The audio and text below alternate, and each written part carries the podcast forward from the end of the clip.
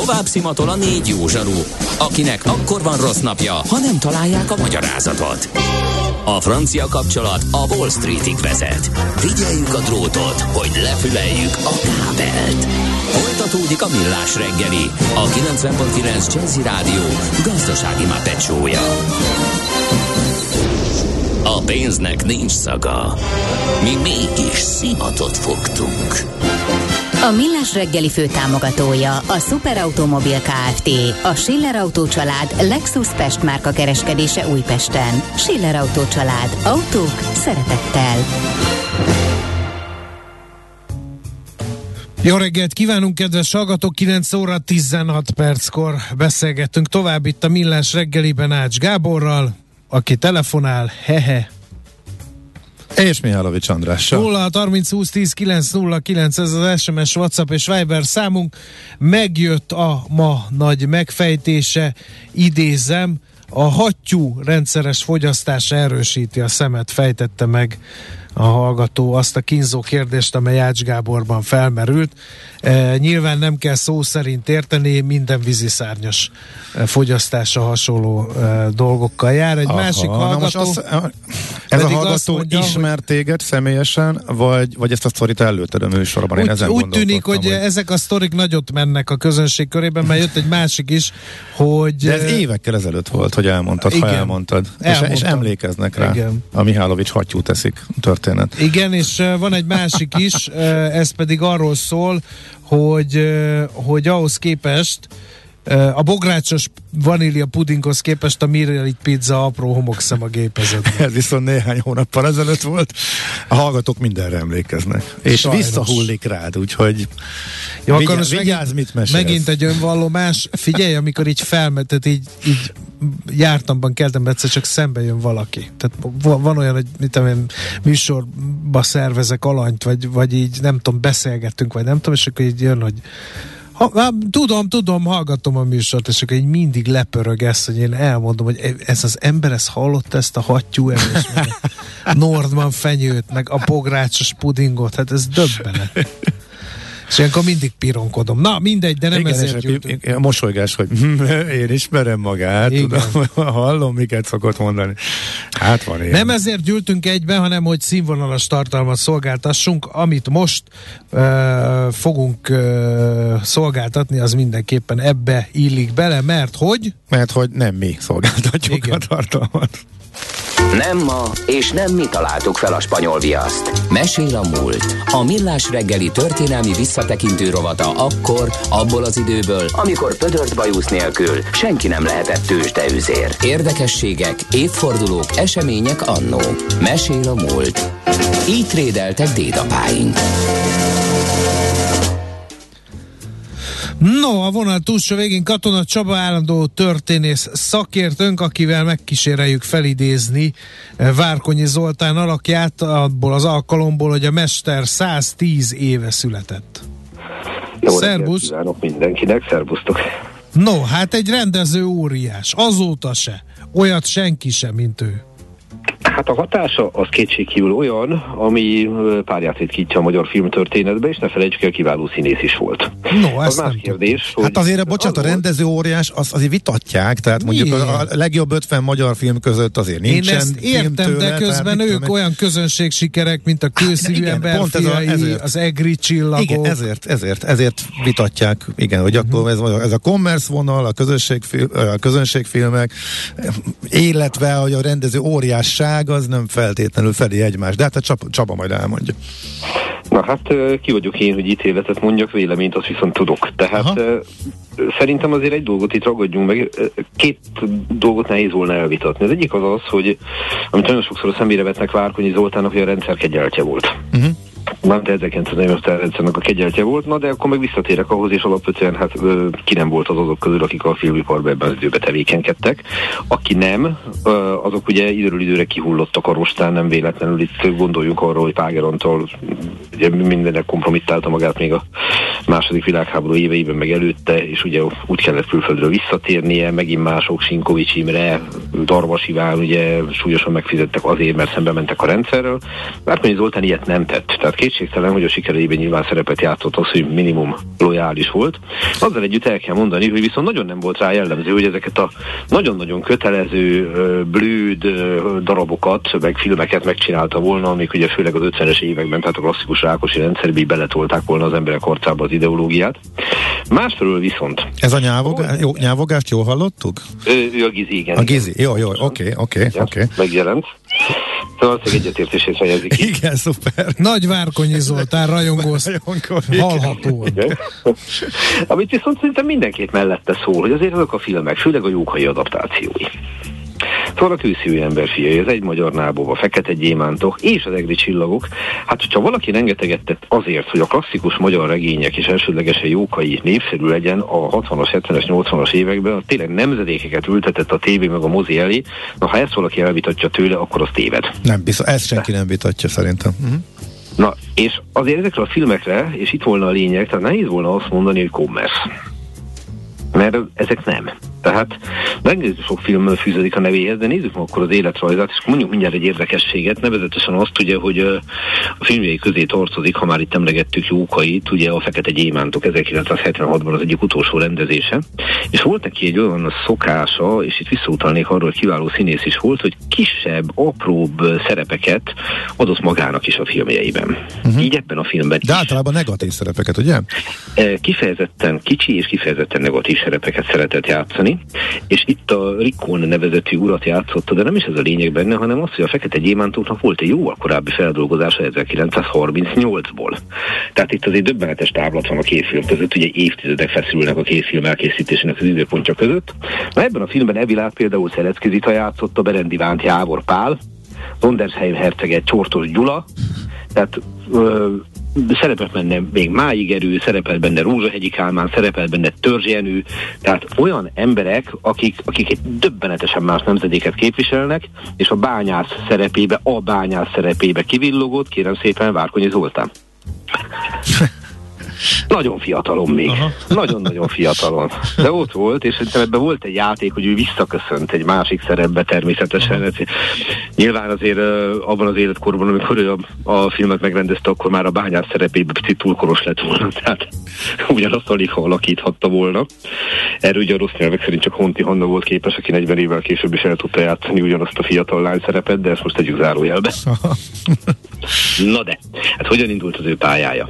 Kezdjük ott, hogy uh, értelmiségi családból származott. Szerintem a édesapja meg a nagypapája nevét mindenképp érdemes megemlíteni. Uh, polgári család, zsidó származású család, édesapját úgy hívták, érdemes figyelni a névre, Várkonyi Titus Ivó Albert. Ez nagyon szép. Nem aprózták el a szülők, igen. Nem tudtak és megegyezni a keresztnévbe, és inkább mindegyiket. Abszolút nem, és hát a holnap vagy holnap után lesz Ivó és Milán napja, ha jól emlékszem, tehát csak ez is megemlítettem. Az ő édesapját is, tehát Titus Ivo Albertét pedig úgy hívták, hogy Weissenstein Vladimir Hugo aki ügyvédsegéd volt. Aha. Ezek, ilyen, ezek ilyen nagyon polgári, nagyon monarchiás nevek, tehát ma már nem hívnak így embereket, nem kapja senki szerintem a Vladimir Hugo nevet, de minden esetre azt kell tudni, hogy ez a polgári család, hiszen a nagypapa ügyvédsegéd volt, a édesapa Titus konkrétan újságíró és szerkesztő, ez megadta azt a műveltségi hátteret a fiatal Várkonyi Zoltánnak, amelyek alapján megszólag egyértelműnek tűnt, hogy értelmiségi pályára lép, méghozzá humán értelmiségi pályára, és hát ez így is történt. Csak ő ugye egy másik irányba indult el, Országos Magyar Színművészeti Akadémiát végezte el, majd a Nemzeti Színházban kötött ki, és hát a Nemzeti Színházban nagyjából 1944-ig vagy 41-ig tartott a pálya, 1941-ben ugye a származása miatt fogalmazunk úgy nem igazán akarták tovább szerződtetni de ezzel együtt 1944-ig még szerepelt színdarabokban, mert hogy a Madár Színháznak az igazgatója Pünkösdi Árpád azonnal átvette őt, és itt már negyedik Henrikként, meg Hamletként villogott a színpadon. Tehát itt még nem rendező, ne felejtsük el, fiatalemberről beszélünk. Uh-huh. És itt még, itt még nem rendezőként ismerik. Közben egyébként megnősült, ugye összesen két házassága volt neki. Az első felesége az évfolyamtársa volt, Fáji Kis Dóra, egyébként egy kiváló színésznő, aki New Yorkba halt meg, mert hogy emigrált, és 1945-ben el is vált Várkonyitól. Tehát ez tulajdonképpen vagy tíz évig tartó házasság volt. A második felesége szerintem ő, ő ilyen értelemben ismertebb és élete végéig a párja maradt, de Szemere Vera, aki 1995-ig élt, és tőle származott gyermeke, aki ugye szintén, ez a Várkonyi Gábor, aki szintén ugye rendezői pályára lépett. Csak sajnos nagyon fiatalon meghalt. Így van, sajnálatos módon 50 évese volt, és édesanyja túlélte őt egy évvel, ami rettenetesen meg is viselte. De együtt talán a családi hátteréről, viszont ami fontosabb, hogy hát mi történt vele azt követően, hogy túlélte a második világháborút, tehát ez nem volt neki könnyű, de állítólag a Vígszínház pincében bújdosott. és annyira, annyira érdekelték az előadások. A Gestapo kereste, én valahol olvastam erről. Kereste, bizony. Fenn volt a listám, fenn volt a listán, és amikor a Víg Színházba bújdosott, akkor az életét kockáztatta már önmagában azzal, hogy igazából mindennek kockáztattam, hogy a puszta életben maradása is azzal járt ebben az időben, hogy fölment a zsinórpadlásra, és onnan nézte az előadásokat. Mert hogy ezt nyilván egyrészt unatkozott, másrészt meg a művészet iránti érdeklődés az lehetetlenné tette, hogy ne nézze meg. És ugye ez az időszak, 1945 eleje, amikor hát Budán még katasztrofális események történnek, és ő az első állítólag, aki 1945. január 28-án a Magyar Színház épületére kiállt és kikiabált a nézőknek, hogy élünk, és azonnal hozzákezdett a társulat szervezéshez. Ugye ez egy ilyen nagyon bonyolult időszak, ez ne, nem bírom megállni, hogy el nem azt az anekdotát állítólag, hogy Csortos Gyulával esett meg, hogy fáradtan, öregen, betegen ment haza, és akkor egy nyilas keretlegény, aki nagy rajongója volt, kipattant elé, előre lendítette a jobb kezét, és hangosan ráordított, hogy kitartás, művész úr, mire Csortos azt válaszolta, hogy de hogy fiam, a tehetség. Állítólag Csortos kicsit nyersebben fogalmazott, de ezt most tekintettel arra, hogy hol vagyunk, hát most nem akartam hangosan bemondani. Aha. De ebben az időszakban egy újraéledés kezdődik, és, és Várkonyinak ebben nagyon komoly szerepe van. Szervezett saját társulatot a Paula Ede utcában, ez a művész színház, és itt egyrészt megkeresi a úgymond már régebről ismert színésztársait, például Urai Tivadart vagy Tolnai Klárit, ugye hát ő a magyar színjátszás egyik nagyasszonya, nyugodtan mondhatjuk így, de megjelennek ifjú titánok is itt rövidesen, két nevet említenék kapásból, Darvas Iván, és hát a nem olyan rég ebben a műsorban is megidézett Pécsi Sándor. Uh-huh. És ez azt jelentette, hogy innentől kezdve csinált egy elég komoly színházat, ez azonban pár évig állt fönt, 1949-ben a művész színházat természetesen államosították. Viszont volt Várkonyinak egy olyan barátja, aki aztán tényleg a rendszer nagyon belső köreihez tartozott, ez volt Major Tamás. Ő igazgatta a Nemzeti Színházat, és akkor ide került Várkonyi, aztán egy rövid ideig a Magyar Népszá a Hadsereg Színházának lett a főrendezője, ez a Víg Színház, csak akkor éppen így hívják, és ettől kezdve egyre inkább előtérbe kerül, mint rendező és mint színész, Kossuth díjat kap, kiváló művészi címet kap, érdemes művészi címet kap, és tulajdonképpen a Víg Színházba teljesedik ki a pályája, ugye a színház visszakapja a nevét, kilenc évig főrendező, majd pedig haláláig 1971-től az igazgatója. És hát itt túl azon, hogy beviszi a klasszikus darabokat Csehovtól kezdve a Shakespeare-ig, de például bemutatja Örkéntől, Örkény Istvántól a Pisti a Vérzivatarban című darabot, és így azért Örkény sem volt mindig a rendszer kegyeltő finom legyek. Ugye itt azért feszegette a határokat, tehát ugye a szemére vetik ezt, hogy igen, be kellett simulnia be a rendszerbe, volt, de, de, de, ő azért... Nem, de ő sprőden simult azért bele ebbe az egész rendszerbe. Egyensúlyozott. Aha. Egy, egyensúlyozott. Tehát próbálta nem átlépni azt a határt, hogy ö, probléma legyen, de ami aztán ide belefért, azt ő berakta. Uh-huh. Tehát igen, valóban feszegette a határokat, ezt nagyon sem mondjátok. És hát, ha megnézzük, hogy ki mindenkivel dolgozott együtt, Rutkai Éva, Latinovic Zoltán, Páger Antal, Somogy Várjudor, Tordi Géza, félelmetes névsor. És ez a titka annak, hogy miért van az, hogy nagyon-nagyon sokszor sem a színpadon, sem pedig a filmében nem önmagát helyezte előtérbe rendezőként, mert egész egyszerűen úgy gondolta, hogy ezeket a páratlan tehetségeket kell előre engedni, és azt kell mondjam, hogy ebben igaza volt. De rögtön hozzáteszem, hogy ha megmondoljuk azt, hogy ezek a pici szerepei, ezek milyen félelmetes erejűek voltak, én kettőt említenék ezek közül, az egyik az talán kevésbé lesz előtérbe, de az Egri csillagóba ő játszotta Ferdinánd császárt. Hm. És hogyha visszaemlékeztek arra a néhány percre, amikor ő szerepel, a, a, abba a rendíthetetlen hideg uralkodóba, akit ő alakított, az is ijesztő, de a legijesztőbb szerepe szerintem, ami a mai napi vérfagyasztó, az hajnau. Jaj, a, a kőszívemberbe, aki Igen. a migrényét próbálja, így, a hú, az nagyon átborzongató, így, emlékszem. Így, így, így. Tehát az a figura, akinek ő belebújt a bőrébe, az a hajnó, akit ő alakítani tudott, szerintem mutatja az ő színészi tehetségét ebben a pici szerepbe. Mekkorát tudott alakítani, ezt egyszer látta, nem felejti el, és hogyha rosszat álmodik, hajnó benne lesz. Tehát félelmetes volt ilyen tekintetben. E, és azt nem lehet tudni a mélypont, de valóban, ahogy már korábban is elhozott, nagyon-nagyon szerette az intrikus szerepet, nagyon-nagyon szerette a rossz fiú szerepét, de így, ahogy említettem, ilyen, ilyen rövid pillanatok erejéig. És persze rengeteg mindent a szemére lehet vetni, szemére is vetik, ugye az egri csillagokban a katonák kezén maradt az óra, meg ehhez hasonlók, uh-huh. de azt gondolom, hogy ez a legnagyobb probléma vele. Tehát, tekintetbe véve a filmes listáját, én azt gondolom, hogy egyszerűen megkerülhetetlen figurája a magyar filmművészetnek, és azért nem véletlenül megettem a a színházi dolgait is, hát ilyen szerepei voltak, hogy például eljátszott a három ördögből, Kurrak, Berrek, Duzzókból, Berrehet, a Csongor és Tündébe, Vörös Martitól, de szerepelt Molière-nél az Úrhatnám polgárnál, Ibzennél a kísérteteknél, Shakespeare-nél a Macbethben, Maxim Gorkinál az ellenségebe, Gogolnál a Revizorban, Rostánál Sziránót játszotta, Német Lászlónál Galilei című darabjában, Molnárnál az ördögöt játszotta el, Molnának az egyik, Molnár Ferencnek az egyik legjobb darabja. Nem olyan rég a Korinti Színház felújította. Ugye ebben van az a klasszikus mondat, akkor valaki mondja, hogy meghalt Mátyás király oda az igazság, mire az ördög. Hát meghalt, meghalt, hanem képzelj el, uram, ha egyszer egyik ha megtalálna halni a hazugság, na akkor mind elmehetnénk a fenébe.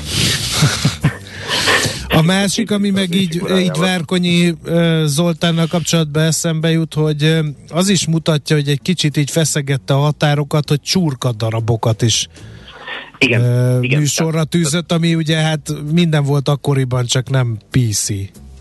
Kifejezetten szerette a kortárs szerzőket is bemutatni, és valóban ez is egy olyan dolog volt, amivel, amivel úgy nagyon a, mondjuk úgy, hogy a, a limeszek mentén mozgott, de ezzel együtt talán az is benne volt abban, hogy megengedték neki, hogy tudták, hogy ő azért alapvetően nem akar hogy is mondjam, csak ilyen kusmódjára neki menni a rendszernek, és hogyha már eljönnek ezek a darabok, akkor csinálja a Várkonyi, és a Várkonyi csinálta is, és tényleg úgy, hogy hát ha valaki megnézte, akkor azért ezek, ezek a színdarabok, mind Örkény, mind Csurka, Hamáz, vagy, vagy akár Szakonyi Károly, hát ezek nem feltétlenül arról szóltak, hogy a rendszer dicsőségét zengik.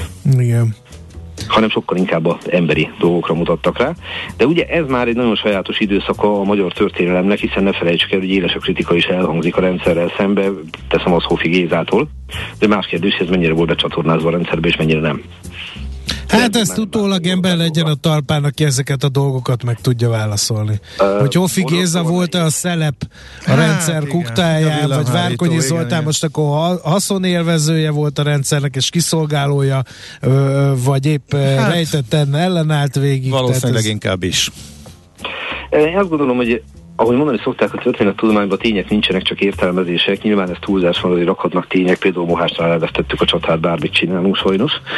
De azt gondolom, hogy ez tényleg ez nagyon-nagyon vita kérdése, de ezzel nincs baj, mert ugye a történettudomány az tényleg úgy működik, hogy az szükségszerűen egy diskurzív műfaj is a vita visz előre, tehát Isten mentsen, hogy mindig mindenki mindenben egyetértsen. Vannak azonban dolgok, amiket lehetetlen elvitatni, azt gondolom, ez pedig az említett Hofi Géza és Várkonyi Zoltán esetében is a kiemelkedő tehetség, illetve a népszerűség, és hát a hatása. Igen, mert azért gondoljunk bele, hogy most akárhogy értékeljük és Várkonyi Zoltán munkásságát, mi lenne velünk ezek nélkül a színes történelmi tablók nélkül, amiket neki köszönhetünk. Ember, fiai, Egri csillagok, Kárpáti Zoltán, egy magyar nábob, szóval.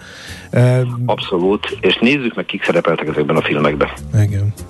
Tehát az a színész óriások sora, akik ott vannak, tehát uh, nyilván meg lehet csinálni ezeket a filmeket, egyszer majd újra forgatják korszerűbb uh, technikával, vagy, uh, jobban felpörgetve, hogy jobban igazoljon a 21. századnak a ritmusához, a dinamikájához. Órák nélkül. Ilyen gárdát mikor fognak legközelebb összehozni, én azt nem tudom. Hm. Igen. Hát nagyon szépen köszönjük a foglalkozás elérte a célját, megírta a hallgató a véleményet. Várkonyi Zoltán olyan, mint az ács, kicsi és negatív szerepet játszik. Úgyhogy ennél nagyobb dicséretet Ács Gábor alig ha kaphat. Figyelj, ez megédesítette a napomat, az biztos. Szerintem venni kell egy repülőjegyet. Köszönjük szépen, Csaba. Okay, köszönöm a figyelmet, sziasztok. Szia. Katona Csaba történész idézte fel a 110 éve született Várkonyi Zoltán alakját. Mesél a múlt robotunk hangzott. Kövesd a múlt gazdasági és tőzsdei eseményeit kedd reggelenként a Millás reggeliben. Tőzsdei és pénzügyi hírek a 90.9 jazz az Equilor befektetési ZRT szakértőjétől. Equilor, az év befektetési szolgáltatója. Aki nem más, mint Deák Dávid, üzletkötő, jó reggelt, szia! Sziasztok, jó reggelt, üdvözlöm a hallgatókat! Óriási breaking van, van GDP adatunk, tessék kapaszkodni. Így van, nagyon-nagyon jó lett a GDP adat. Az első becslés szerint ugye a 7,3%-os GDP növekedés helyett 8,2%-kal tudod bővülni 8,2. Ez az utolsó az magas adat, mielőtt drasztikusan csökken, ezt nagyjából tudjuk, de az tök jó. Tehát a... Így van, hát azért ez jelentősen meghaladta a várakozásokat, mm. talán inkább ebben nem is maga a nominális érték Igen. a jó, hanem hogy 0,9%-kal meg tudta haladni az adat a vártat. Nyilván az első becslés, erről majd még fognak később igazított adatok érkezni, de nagyon jól fogadta igazából a piac ezt a hírt, hiszen a budapesti értéktős de 1,7%-os pluszban 41.954 ponton áll, és a forgalom is meglehetősen magas, közelíti a 2 milliárd forintot. És hogy nézem igazából a részvényeket, az összes blue chipünk emelkedni tud, 2% plusz körül gyakorlatilag minden papírunk, a három nagy blue chip közül az OTP 10.670, a MOL 2856, míg a Richter 6705 forint, 50 forinton áll, és a Magyar Telekom is közel egy százalékos pluszban 415 forinton, de talán itt ugye a nagyobb érdekesség, hogy 10 órától 12.30-ig ugye jön a Magyar Telekom részvény visszavásárlási aukciójának az ajánlattétele, úgyhogy le fog állni igazából egészen az eredmény hirdetésig a kereskedés. Most előtt azért pörög jobban a piac, vagy éppen, hogy kivárás van? Hát Magyar Telekomhoz képest azért pörög, hiszen 375 milliós a forgalom így az első 44 percben, ez így részvényként nem mondanám túlságosan nagynak, de a Telekomhoz képest abszolút. Magához képest azért magasabb jóval szokásos. Hát azért az elmúlt napokban láthattuk azt is, hogy a befektetők spekulálhattak arra, hogy megvásárolták, majd némi di, ö, prémiummal ugye megpróbálják felajánlani a most kezdődő aukción. Hát ezre nagyon kíváncsiak vagyunk mi is, meg várjuk itt az ajánlatokat, hogy valószínűleg erről fog szólni most a következő két-három óra. Uh-huh, Oké. Okay. A forint uh, tegnap nagyon csúnyán gyengült, egészen 392 közelébe uh, szaladt fel, beszéltünk a műsorban uh, az okokról. Most sikerült-e vissza erősödnie valamennyit? GDP adatra erősödtünk valamennyit, de hát ugye közben Virág Barnabás jegybank alelnök ugye egy konferencián beszédet tart, és erre a nemzetközi piacok is nagyon figyelnek, erre aztán elég nagy csapkodás érkezett a forint árfolyamában. Most nem állunk túl jól, hiszen egy euróért 390 forint 30 fillér.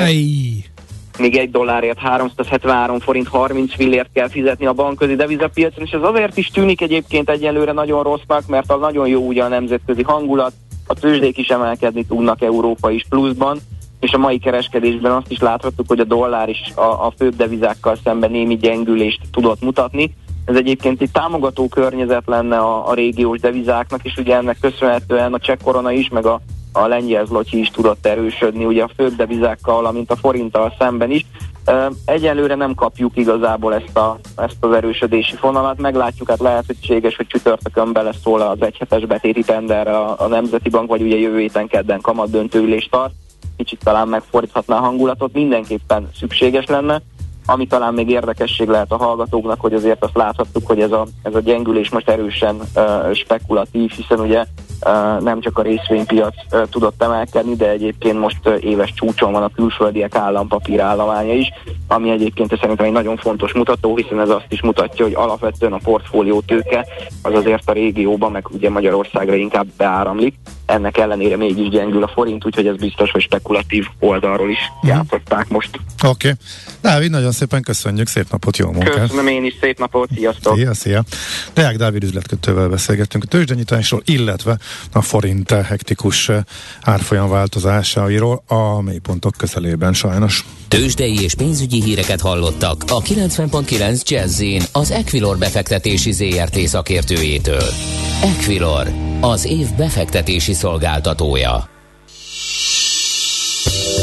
A kultúra, befektetés önmagunkba, a hozam előrevívő gondolatok. Könyv, film, színház, kiállítás, műtárgy, zene. Ha a bankszámlád mellett a lelked és szürke állományod is építeni szeretnéd. Kultmogul. A millás reggeli műfajokon és zsánereken átívelő kulturális hozamgeneráló rovata következik. Megkérdezzük, hogy ez a dal elhangzott-e a Vaksötétben? Kérdezzük. Kérdezzük meg. Itt van velünk. adásban vagyunk? Igen, adásban vagyunk. Itt van velünk Puskás Kata Szidónia, a Bodor Tibor Kulturális Egyesület elnöke. Jó reggel, szia! Szép jó reggelt kívánok nektek és a hallgatóknak is. Ha jól emlékszem, elhangzott. Uh-huh. Okay. Az a kérdés, hogy tudsz-e arról valamit, hogy azért én laikusként, vagy legalábbis nem zenészként azt gondolom, hogy, hogy nagyon sok mindenre oda kell figyelni egy zenekarnak. Hogy tudnak ők vaksötétben játszani?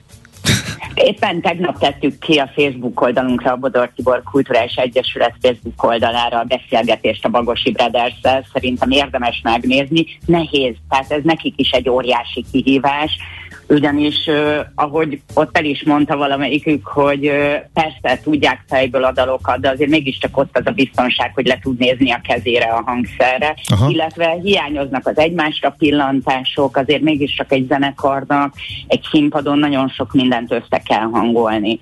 Úgyhogy komoly kihívás, és minden tiszteletem az övék, hogy elvállalták ezt, sőt, saját elmondásuk szerint imádták minden pillanatát. No, akkor most Na, világítsuk ez meg a, igen, hallgatóknak, miről is beszélünk. nem véletlenül használom ezt a szót, hogy igen. mi értelme koncertezni a vaksötétben? Hát részben ugye az egyik értelme az az, hogy bele érezzük magunkat a látássérültek helyzetébe, hiszen a Bodor Tibor Kultúrás Egyesület fő célja, hogy a kultúrát, ami, ahogy el is mondja a szignáma, egy nagyon jó befektetés, ezt megosztuk másokkal is, mégpedig hangos könyvek formájában a látássérültekkel. Így mi most már közel öt éve ö, dolgozunk a látássérültekkel közösen ö, ezeken a dolgokon, és a Vaksötét koncertsorozat, illetve eseménysorozat azért jött létre, hogy egy szemléletformáló, elgondolkoztató programon keresztül egy teljesen más élményt mutassunk meg a résztvevőknek, hiszen Vaksötétben egy koncert, vagy ugye ami vár ránk egy József Attila est, teljesen más élmény, mint egy olyan koncert, ahol felgyúlnak a fények. Hmm. Hogy tudjátok a teljes vaksötétséget eh, előállítani?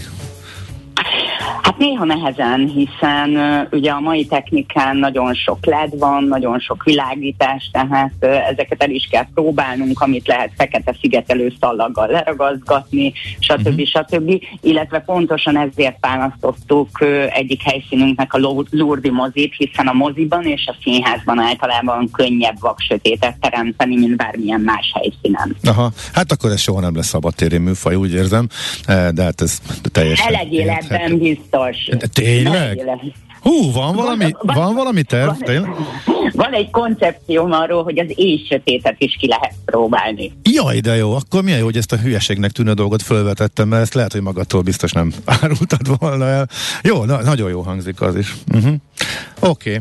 Okay. Uh, akkor viszont uh, beszéljünk a következő alkalomról. Ugye a Bagosi volt az előző, a 11. Vaksötét koncert, ugye, ha jól rémlik, és akkor mi lesz a 12 Kobóval egy Vaksötét József Attila este készülünk, amit ö, ugye pont most tavasztal a Kobó ünnepelhette azt, hogy ezredszer adta elő a József Attila estét, de egy biztos Vaksötétben még soha. Úgyhogy hatalmas köszönet Kobónak is, hogy, hogy első szóra elfogadta a meghívásunkat, és velünk lesz június 14-én este 7 órától a Lurdi moziban, és azt gondolom, hogy egy nagyon különleges este vár ránk. Uh-huh. Nála is azért elgondolok. Azt gondolnám, hogy azért ott időnként a szövegekre rá, bár csak biztonságból rá kellene talán pillantani, de lehet, hogy ez nála teljesen máshogy működik, úgyhogy hát na, már nem csak ezért, de ezért is eh, rendkívül izgalmasnak eh, tűnik majd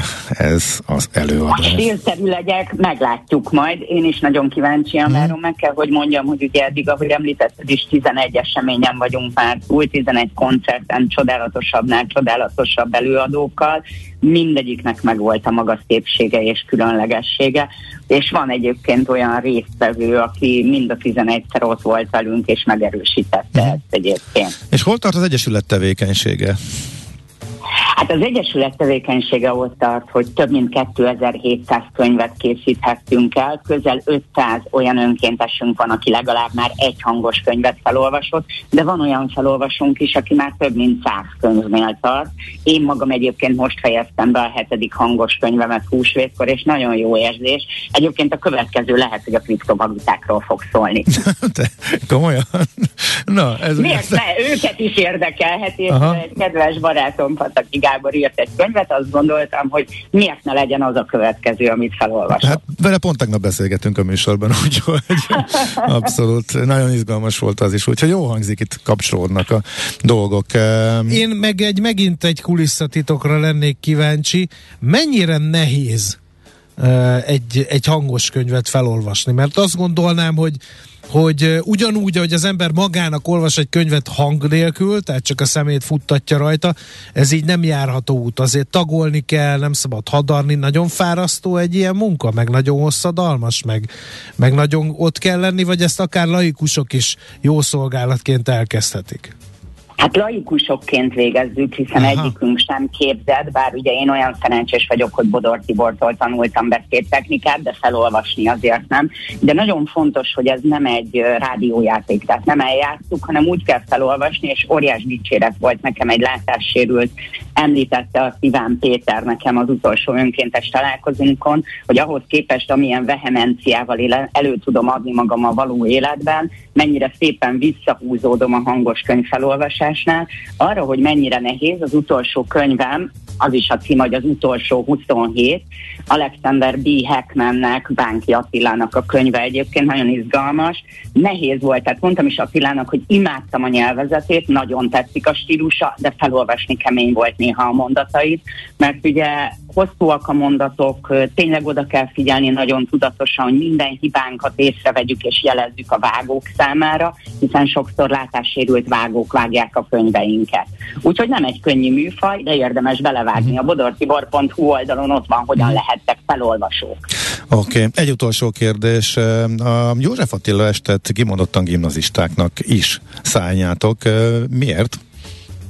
Hát többek között azért, mert azt gondolom, hogy nagyon fontos az, hogy minél fiatalabb korban, ugye ott van ez a kötelező 50 óra, amit nagyon sokan csak leigazoltatnak papíron, de szerintem fontos, hogy az önkéntes munkát tényleg minél fiatalabb korban elkezdi az ifjúság, mellette pedig szerintem a szemléletformálás is, tehát hogy azt megmutassuk, hogy nem elég az, ha segíteni akarunk valakinek, hanem nagyon fontos, hogy úgy segítsünk, ahogy a másiknak szüksége van rá, és ezeket az elgondolkoztató gondolatokat dolgokat, illetve Hobó csodálatos József Attila interpretálását szerintem érdemes a gimnazistáknak is meghallgatni, úgyhogy pontosan ezért létrehoztunk egy diákjegyet is, hogyha szeretnének részt venni, akkor ők kedvezményesen jöhessenek közénk. Uh-huh. Oké, okay. hát nagyon szépen köszönjük az információkat, és akkor sok sikert a továbbiakhoz. Köszönjük, és várunk mindenkit sok szeretettel a vaksötét eseményekre és felolvasónak is. Oké. Okay. Köszi még egyszer, szép napot, jó munkát! Szép napot, sziasztok! Puskás Kata Szidóniával beszélgettünk a, Bodor, a Bodor Tibor Kulturális Egyesület elnökével. Kultmogul. A millás reggeli műfajokon és zsánereken átívelő kulturális hozamgeneráló rovata hangzott el. Fektes be magadba, kulturálódj! No, hát a műsor időnk leperget, kettő dologra még azért kell időt szánunk. Az egyik az, hogy a Viber csoportunkban lehetett szavazni arra a kérdésre, hogy ön egyetért az üzemanyagárak befagyasztásával. A végeredmény pedig úgy áll, hogy 76 százalék azt mondta, hogy nem, 23 pedig, hogy igen. Ez az egyik, a másik, az pedig... Ez teljesen eltér attól, amit kutatásban, a te általad említett Igen. kutatásban az emberek mondtak. Igen. A másik pedig az utolsó napzáró SMS, ha úgy tetszik, azért nyugtassatok meg, hogy a műsor végén egy kávé mellett jót nevettek egymás sípkelődésén. nem. Kávé sem kell hozzá az a helyzet. Nem, én nem nevetek. Én nem. Hazamegyek, végig gondolom, hogy legközelebb Szerintem mivel vágjam nem. orba verbálisan természetesen Ács Gábort, az egy és dolog, péntekig kimunkálom ezeket. Mi? Mert, hát mert meg most már, már, már pénteken. Nem, de nem már, tényleg? Mint ha nem tesz szívoznál azzal, majdnem csúnyábbat mondtam, hogy engem osztasz be a Gede helyett mindig magad mellé, mert nem vagytok annyira nagy szívű. Nem, én ezt nem tudtam. Tehát pénteken újra kipihenten ugrunk majd egymás torkának, szerintem érdemes akkor is velünk maradni, de holnap de is lesz, is, bizonyám, is. holnap 6.30-kor egy másik páros próbálja megugorni a megugorhatatlant, mert hogy 7 és 10 között a Gede Kántor páros lesz egy kicsit sótlanabb annál, mint amit mi szoktunk csinálni, az de sokkal informatívabb. Is, igen, időjárás is mutatja, hogy mennyire szomorú, hogy be kell fejeznünk a mai műsort, és távoznunk kell az étel. Sír az ég is, szakad az eső. Nagyon kell a vetésnek, májusi eső aranyatér, és ez is felhívja a figyelmet, hogy szabadtéri programokat úgy, mind hek evés munkaidőben, kávézás a sarki e, e, kis kávézóban most nem fog beleférni. Ezt az, az időjárás is arra sarkal, hogy duplázzuk meg erőfeszítéseinket. Nem elég ez a 8,2%-os GDP adat, bár nagyon örülök, hogy tevékenységemnek köszönhetően sikerült feldumálni a GDP-t, de meg lesz az a 10% magyarok, úgyhogy tegyük oda magunkat egy emberként, és a haza fényre derül. Sziasztok! Már a véget ért ugyan a műszak, a szolgálat azonban mindig tart, mert minden lében négy kanál. Holnap reggel újra megtöltjük a kávés bögréket, beleharapunk a fánkba és kinyitjuk az aktákat. Addig is, keressetek minket az arcaktákban, a közösségi oldalunkon. A mai adás podcastjét pedig honlapunkon. Millás reggeli, a 90.9 Jazzy Rádió gazdasági mapetsója. Ha csak egy műsorra van időd idén, tégy róla, hogy ez legyen az. Csak egy dolog lenne még. A Millás reggeli fő támogatója a Superautomobil KFT, a Schiller Auto család Lexus Pest márka kereskedése Újpesten. Schiller Auto család. Autók szeretettel.